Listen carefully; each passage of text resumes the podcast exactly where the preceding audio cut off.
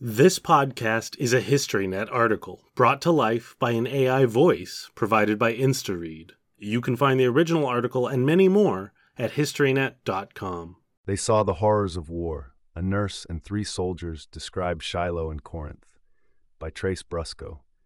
The Battle of Shiloh and the Siege of Corinth brought war's harsh reality to the Western Confederacy.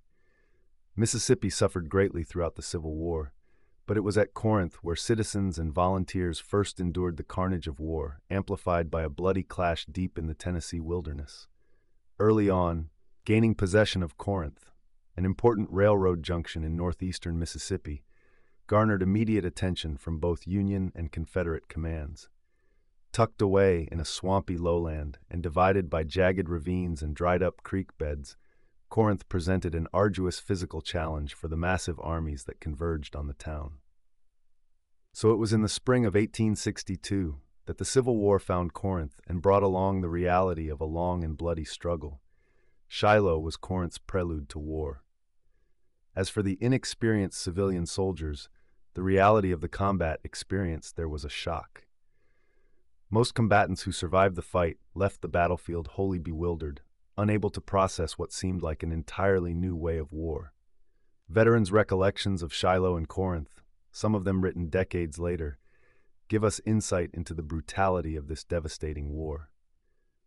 Confederate Captain Francis A. Shoup, Mississippi Private Augustus Mecklin, Ohio Captain George Rogers, and Confederate nurse Kate Cumming experienced Shiloh and the action around Corinth through different lenses. Shiloh was Shoup's first brush with intense combat.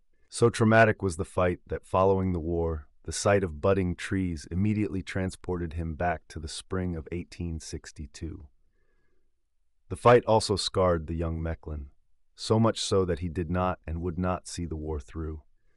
Others, like the ardent abolitionist Rogers and the passionate Cumming, were inspired by their experiences and were determined to see the end, no matter the cost. Before war touched those combatants, however, their fates were dictated by decisions of untried commanders unprepared to direct war on such a large scale. In February 1862, Confederate General Albert Sidney Johnston waffled under such pressures. Johnston had to stop his retreating armies and devise a plan to counter the Union offensives from western and eastern Kentucky. On February 5, 1862, General P.G.T. Beauregard arrived in Bowling Green, Kentucky, to assist Johnston with conjuring a stopgap for the crumbling Confederate defensive line. But Johnston offered no practical solution for halting the Union thrust toward Tennessee. Beauregard quickly suggested a concentration of Confederate forces at Fort Donelson on the Cumberland River. Johnston agreed somewhat and sent 15,000 troops to defend the route to Nashville. Nevertheless, the force was insufficient, and Fort Henry on the Tennessee River and Fort Donelson on the Cumberland River fell after a few weeks. For the victor of Donelson, Major General Ulysses S. Grant, an unchecked advance down the Tennessee River into Alabama and Mississippi became a reality. In a rush to establish a rallying point for his receding commands, Johnston suggested to Beauregard the northeastern Alabama town of Stevenson. Yet again, Johnston's suggestion puzzled the Creole, who countered by hinting at converging the forces at Corinth. Johnston concurred, and in early March 1862, approximately 40,000 Confederate troops from all over the South assembled at Corinth for a counteroffensive against the Union advance down the Tennessee River. Thus, Corinth became the staging point for a showdown between Grant and Johnston. The sleepy town transformed into a dusty military hub and quickly filled up with excited Confederates enthralled at the idea of striking back at the captors of Fort Donelson. The enemy that many Confederate soldiers imagined as inferior fighters were much like themselves, however. Grant's Army of the Tennessee and Major General Don Carlos Buell's Army of the Ohio were Westerners. Men from Iowa, Missouri, Minnesota, Michigan, Illinois, Indiana, Kentucky, Ohio, and Wisconsin. Farmers, tradespeople, rural schoolmasters, and pious preachers made up the majority of both contending armies at Shiloh. Confederates from Alabama, Arkansas, Tennessee, Mississippi, Louisiana, and Texas ran into a familiar foe at Shiloh, and though green, they too were determined to conquer. The first leaf of spring. Three years before his death in 1896, ex Confederate Francis Asbury Shoup sat down for an interview with the Confederate veteran. In the twilight of his life, Shoup reminisced over the Vicksburg and Atlanta campaigns with remarkable detail, and like many ex Confederates, cast blame of shortcomings upon his superiors. But for Shoup, a former captain and chief of artillery for William Hardee's Corps, he began his story on April 5, 1862. He recalled the 23 mile slog from Corinth and writing about the battle lines of Hardee's Corps in deep reflection. The Confederates were only a few miles from the Union encampment at Pittsburg Landing, Tennessee. Shoup and his men bide their time, listening to merry Federal camp tunes and taking in the tranquil scenery in a rare reprise from the rain. We had plenty of time to look at the dogwood blooms, of which the woods were full. The old soldier recalled, I never see them now that I do not think of Shiloh. Further to the rear, Private Augustus Hervey Mecklin, Company 1's 15th Mississippi Infantry, did not have the ear of a general or of any officer for that matter. A few days after the Battle of Shiloh, Mecklin wrote an intense letter to sort out what he saw. But on April 5, he lay only a couple thousand yards behind Hardee's lines. Prophetically, he thought of his comrades impending demise, and the scores of grieving mothers back home. Perhaps Mecklin looked to the sky for guidance. He noted the trees were budding into the first leaf of spring. As dusk set in on April 5, Captain Shoup trailed Hardee to a council of war called by Johnston. Shoup was not present at the conference with Johnston's corps commanders, but waited on the outskirts of the meeting. Afterward, Hardee informed Shoup of the situation. According to Shoup, Hardee was discouraged about the assault the next day. In addition, most of Johnston's corps commanders reciprocated the feeling. Shoup affirmed during his interview with Confederate veteran that Hardee confided to him afterward. After listening for some, Jen Johnston cut them short by saying, Gentlemen, return to your commands. The attack will be made at dawn. If the men have no rations, they must take them from the enemy. Shoup believed until his dying day that we, the Confederates, came that near turning tail, even at the last moment. But unfortunately for Shoup, Mecklin, and tens of thousands of others, no retreat was sounded.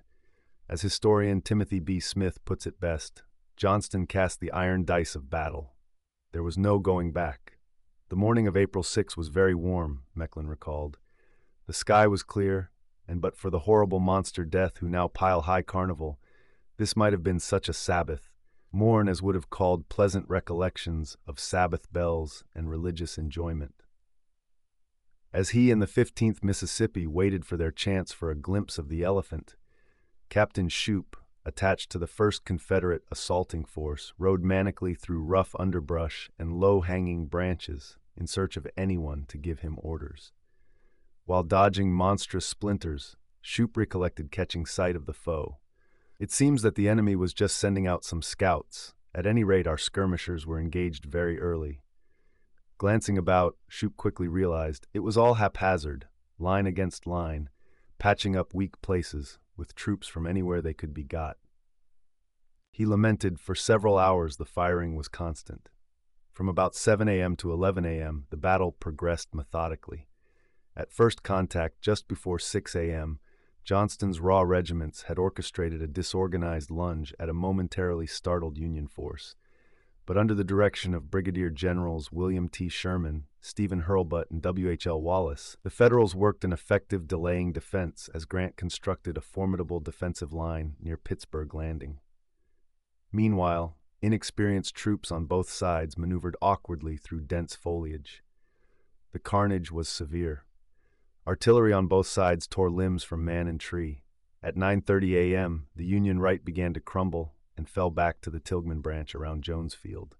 There Sherman and McClernand scrambled to steady their raw troops in face of a rapidly regenerating Confederate advance. It was there where Augustus Mecklin and the 15th Mississippi deployed to one of the battle's epicenters. Brigadier General Benjamin Prentiss's camp along the Hamburg Purdy Road. Mecklin recalled his Callow unit's advance. Just at this juncture, while making a rapid march at double quick, one of our Liet's lieutenants was shot through the hand accidentally by his own pistol, and just at the same moment almost, our adjutant, the Lutz bro, was stabbed accidentally in the thigh with a bayonet. The 15th Mississippi continued forward, advancing uncertainly toward disorganized but stabilizing federal lines. As the Mississippians bypassed booming batteries, Mecklin recorded their gruesome effect. Here and there we saw the bodies of dead men, friends and foes lying together, some torn to mincemeat by cannonballs, some still writhing in the agonies of death. We halted for a short time near where a poor fellow was lying leaning against a tree, severely wounded. In awe of the terrific noise, he added, the cannon appeared to be carrying on this contest wholly among themselves. While taking shelter at a tree line, Mecklin longed to escape the exposed position. Some of the balls reached us, and while we were halted, one struck a tree nearly a foot through and splitting it asunder tore a poor fellow who was behind it into a thousand pieces. The Mississippians, however, pressed on. In the advance, Mecklin looked about and recalled the image of the idyllic atmosphere torn by hot iron and lead. The trees were spotted with bullet holes. Many branches and tree tops not budding into the tender leaf of spring bowed their heads, torn partly from the forest stem by the balls of both sides. When the Mississippians reached volleying distance, Mecklin's fears became reality. He caught a glimpse of the elephant. For the first time in my life, I heard the whistle of bullets, he recalled. We took shelter behind the tents and some wagons and a pile of corn, and returned the fire of the enemy with spirit. With exasperated prose, Mecklin continued, The bullets whistle around my ear, I was near the front and firing, lay down to load, soon men were falling on all sides. Around him, comrades fell. Two in Co. E just in front of me fell dead, shot through the brain. On my left, in our own Co., W. Wilson, W. Thompson, and Ben Stewart. Braugio and James Boskins were wounded. Mechanically, Mecklin went to work, doing his best to block out the destruction. He fired so rapidly, in fact, that his rifle gummed up. My gun got so foul that I could not get my ball down. Taking a short stick that lay near, I drove the ball down. Again, the tube became filled up, and not being able to get it off, I called to one of Co E to throw me the gun of a wounded man by him. I fired this until the tube became filled. Throwing it down, I went to the rear and picking up my hoe gun, held on until the battle was over. At the epicenter of the fighting, Mecklin and Shoup were not aware the Confederate High Command was in some disarray. Johnston had died from a mortal wound. His replacement, Beauregard, was battling illness and spent, mistakenly confident the battle had already been decided, that the Federals were not in position for an effective response. The 15th Mississippi had been fighting for 12 straight hours, and as night fell, Mecklin expressed his relief. Long had I looked for the kind hand of darkness to lay its piecing hand upon this savage conflict. Mecklin would survive the next day's fighting in what became a remarkable federal victory. He also survived his army's miserable retreat to Corinth and the subsequent 31 day siege of the city. But Shiloh tarnished his soul. He resigned from the Confederate Army later that year and returned to ministry, never fully coming to grips with the whirlwind he and his comrades had encountered in the Tennessee wilderness. A clash in Jones Field, at 5 a.m. April 7, 1862, Major General Lew Wallace's wayward 3rd Division lined up on the right as part of Grant's planned counterattack. Wallace became lost trying to reach the battlefield the day before and arrived too late to figure in the fighting.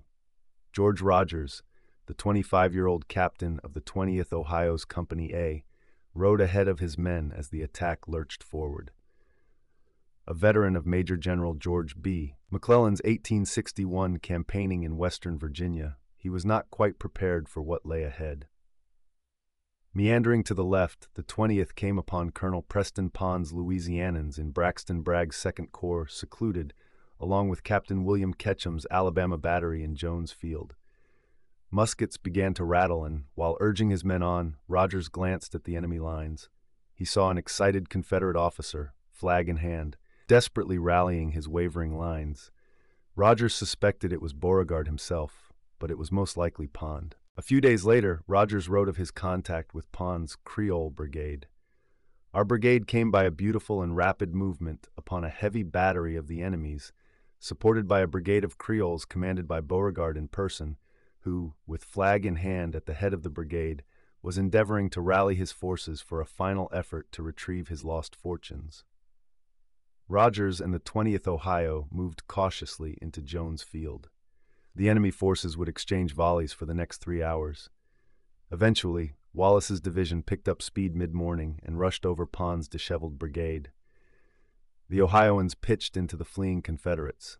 As Rogers guided his lines, he was distracted by the strange actions of one shaken officer, weeping like a child at the sight of his mutilated mount.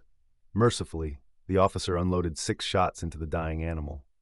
That scene, Rogers lamented, remains the most vividly painted in my memory of all those I saw on that memorable day. By 4 p.m., the exhausted and severely bloodied Confederate Army began its staggered retreat to Mississippi. Making the situation more dire was an intense rainstorm that turned the roads into a nearly impassable quagmire. Fortunately for the severely wounded, volunteer nurses scrambled from surrounding Confederate states to assist in any possible way. As the fighting raged on April 7, Alabamian Kate Cumming heard of the massive fight and boarded a train from Mobile, Alabama to Okolona, Mississippi, and from there to Corinth. Cumming observed trains loaded with grievously sick and wounded heading into the opposite direction and recorded on April 8. It is raining in torrents. Nature seems to have donned her most somber garb and to be weeping in anguish for the loss of so many of her noblest sons nursing the wounded. Shiloh's aftershock quickly expanded to towns and settlements in Tennessee and Mississippi. Corinth instantaneously felt the blow. Fortunately, Kate Cumming and many civilian volunteers were there to help. She had arrived on April 11, towing a heavy heart because her two brothers, one in Ketchum's Alabama Battery, the other in the 21st Alabama Infantry, had possibly been killed during the battle. While in transit from Okolona, Cumming wrote in her diary, There is a report that Captain Ketchum is killed, and all of his men are either killed or captured. The 21st Alabama Regiment has been cut to pieces. I was never more wretched in my life. I can see nothing before me but my slaughtered brother and the bleeding and mangled forms of his dying comrades. With uncertainty on her mind, Cumming kept busy nursing the sick and wounded. On April 12, she sat up all night, bathing the men's wounds and giving them water. Everyone attending to them seemed completely worn out. The afflicted soldiers seemed crammed into every crevasse. The men are lying all over the house on their blankets, just as they were brought from the battlefield. They are in the hall, on the gallery, and crowded into very small rooms. It was the scent of war, however, that disturbed her most. The foul air from this mass of human beings at first made me giddy and sick, but soon I got over it. Yet she remained, and Corinth's atmosphere of suffering only intensified with time. A week later, desensitized somewhat, Cumming wrote about a soldier knowing he will. A young man whom I have been attending is going to have his arm cut off. She recorded on April 23. Poor fellow, I am doing all I can to cheer him. He says he knows he will die, as all who have limbs amputated in this hospital have died. Her senses dulled by stress and the sight of human suffering, Kate Cumming concurred with the doomed boy. It is but too true. Such is the case. For the thousands of victims of Shiloh who sought refuge behind the entrenchments of Corinth, a true challenge of survival approached in the form of climate.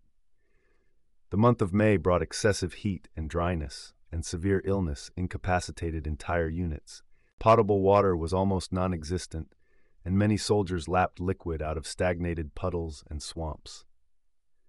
The lumbering Union army finally reached the outskirts of Corinth during the last week of April, and Corinth's desperate inhabitants again braced for the relentless horrors of war. Shoup, Mecklin, Rogers, and Cumming all converged at Corinth, but the ghosts of Shiloh followed. Though they all survived the war, vivid memories of Shiloh haunted them the rest of their lives. After working as a concrete mason for 15 years, Trace Brusco changed career paths and is currently a Doctor of Philosophy student at the University of Alabama, where he studies military history. His current project focuses on Corinth, Mississippi, and how the Civil War impacted northeastern Mississippi. Thank you for listening to this HistoryNet article. For more in depth, compelling historical content, please visit HistoryNet.com.